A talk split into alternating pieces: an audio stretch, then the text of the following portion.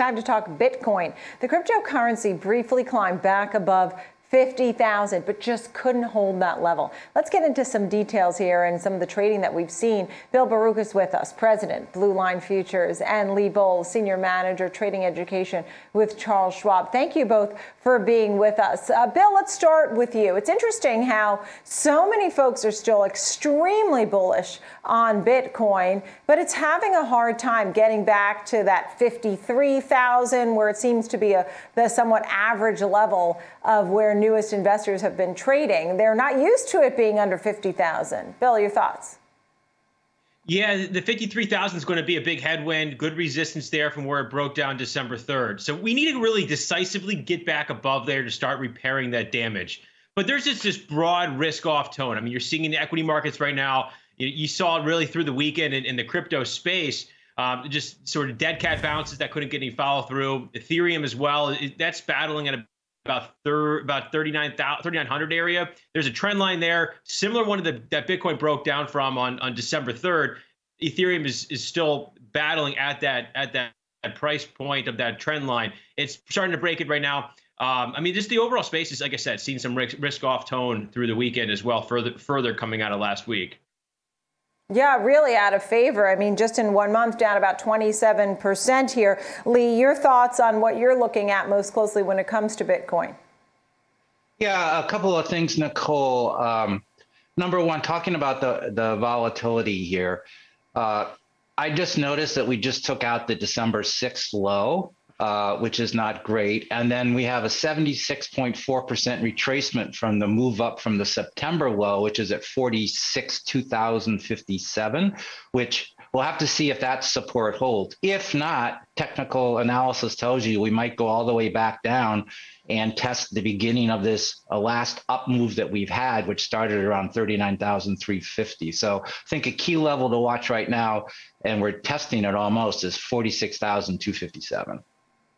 Yeah, so a three handle. Look at that. So, what do you think about that, Bill? I think it's very interesting. Lee, great technician there um, with those looking at those uh, metrics. Really, really key, bringing that to us. So, um, as you look at this, Bill, tell me your thoughts because what I was seeing also are those the whales, right, that have more than 10 million.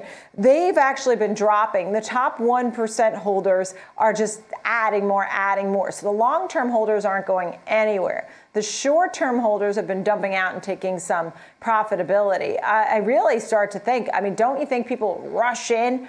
What do I know? I'm not giving advice, but pull, rush in there if it's down at 39,000?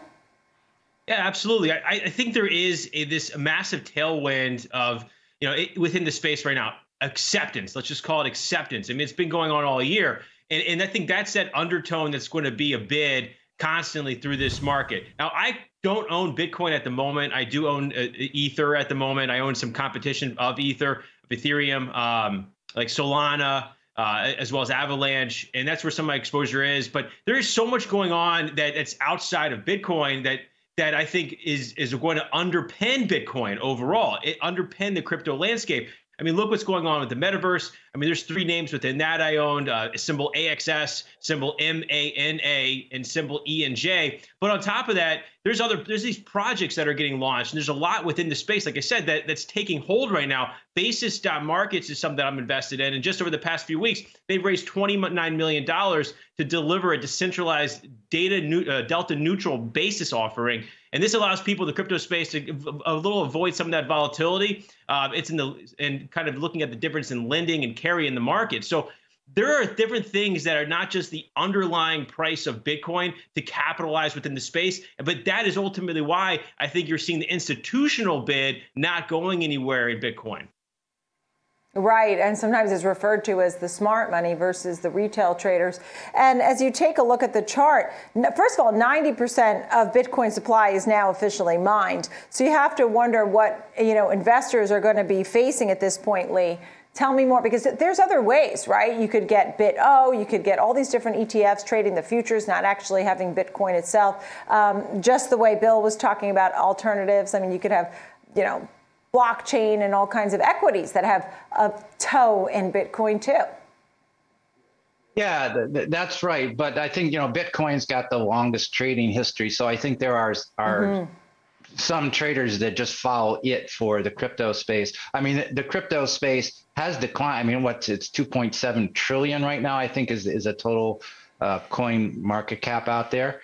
Uh, what I would say though is when I'm watching on Bitcoin going forward is I've done some studies trying to see what the correlation is, and I can't find really a correlation to the CRB, which is the uh, inflation measure, which some people say maybe it trades on. The best correlation right. I can find is on what's called a risk on risk off indicator. And I found a pretty positive correlation there. So it just seems that Bitcoin trades, as your uh, mm-hmm. previous guest said there, it's, it does seem to trade on risk on risk off. And it's got a very good uh, correlation. I look at an indicator that gives yeah. a 50 percent value. If it goes up above 50, Bitcoin has done better. Right now, that indicator is at at 47. But since it's a risk on type trade, I think what we want to watch this week, Nicole, is if we go risk on after the Fed meeting, then discount maybe this sell off will be over. Yeah, uh, Bill, I'll give you a final 10 seconds, a final thought here. Risk on, risk off, not necessarily inflation. Final thought. Yeah, risk, risk on, risk off. I mean, but that is also going to be some inflationary tailwinds overlay a chart with Bitcoin with the 10 year yield. You're going to see that some some pretty interesting parallels there. So, you know, obviously we've seen bond prices go higher, yields go lower, and the curve flatten over the recent couple weeks pretty significantly. I'm watching the 30 and the five year spread. That's actually back to levels that we were yeah. talking about with Saudi Arabia uh, the, the, in March of 2020 was, was going to produce. The world was falling. So this is definitely a risk off tone right now, and, and that's that's weighing on the Bitcoin space, crypto space. Yeah, but not forever, as you're saying. Good to see you both. Thank you very, very much. Lee Bohl of Charles Schwab and Bill Baruch, thank you very much of Blue Line Futures. A great conversation. We appreciate it.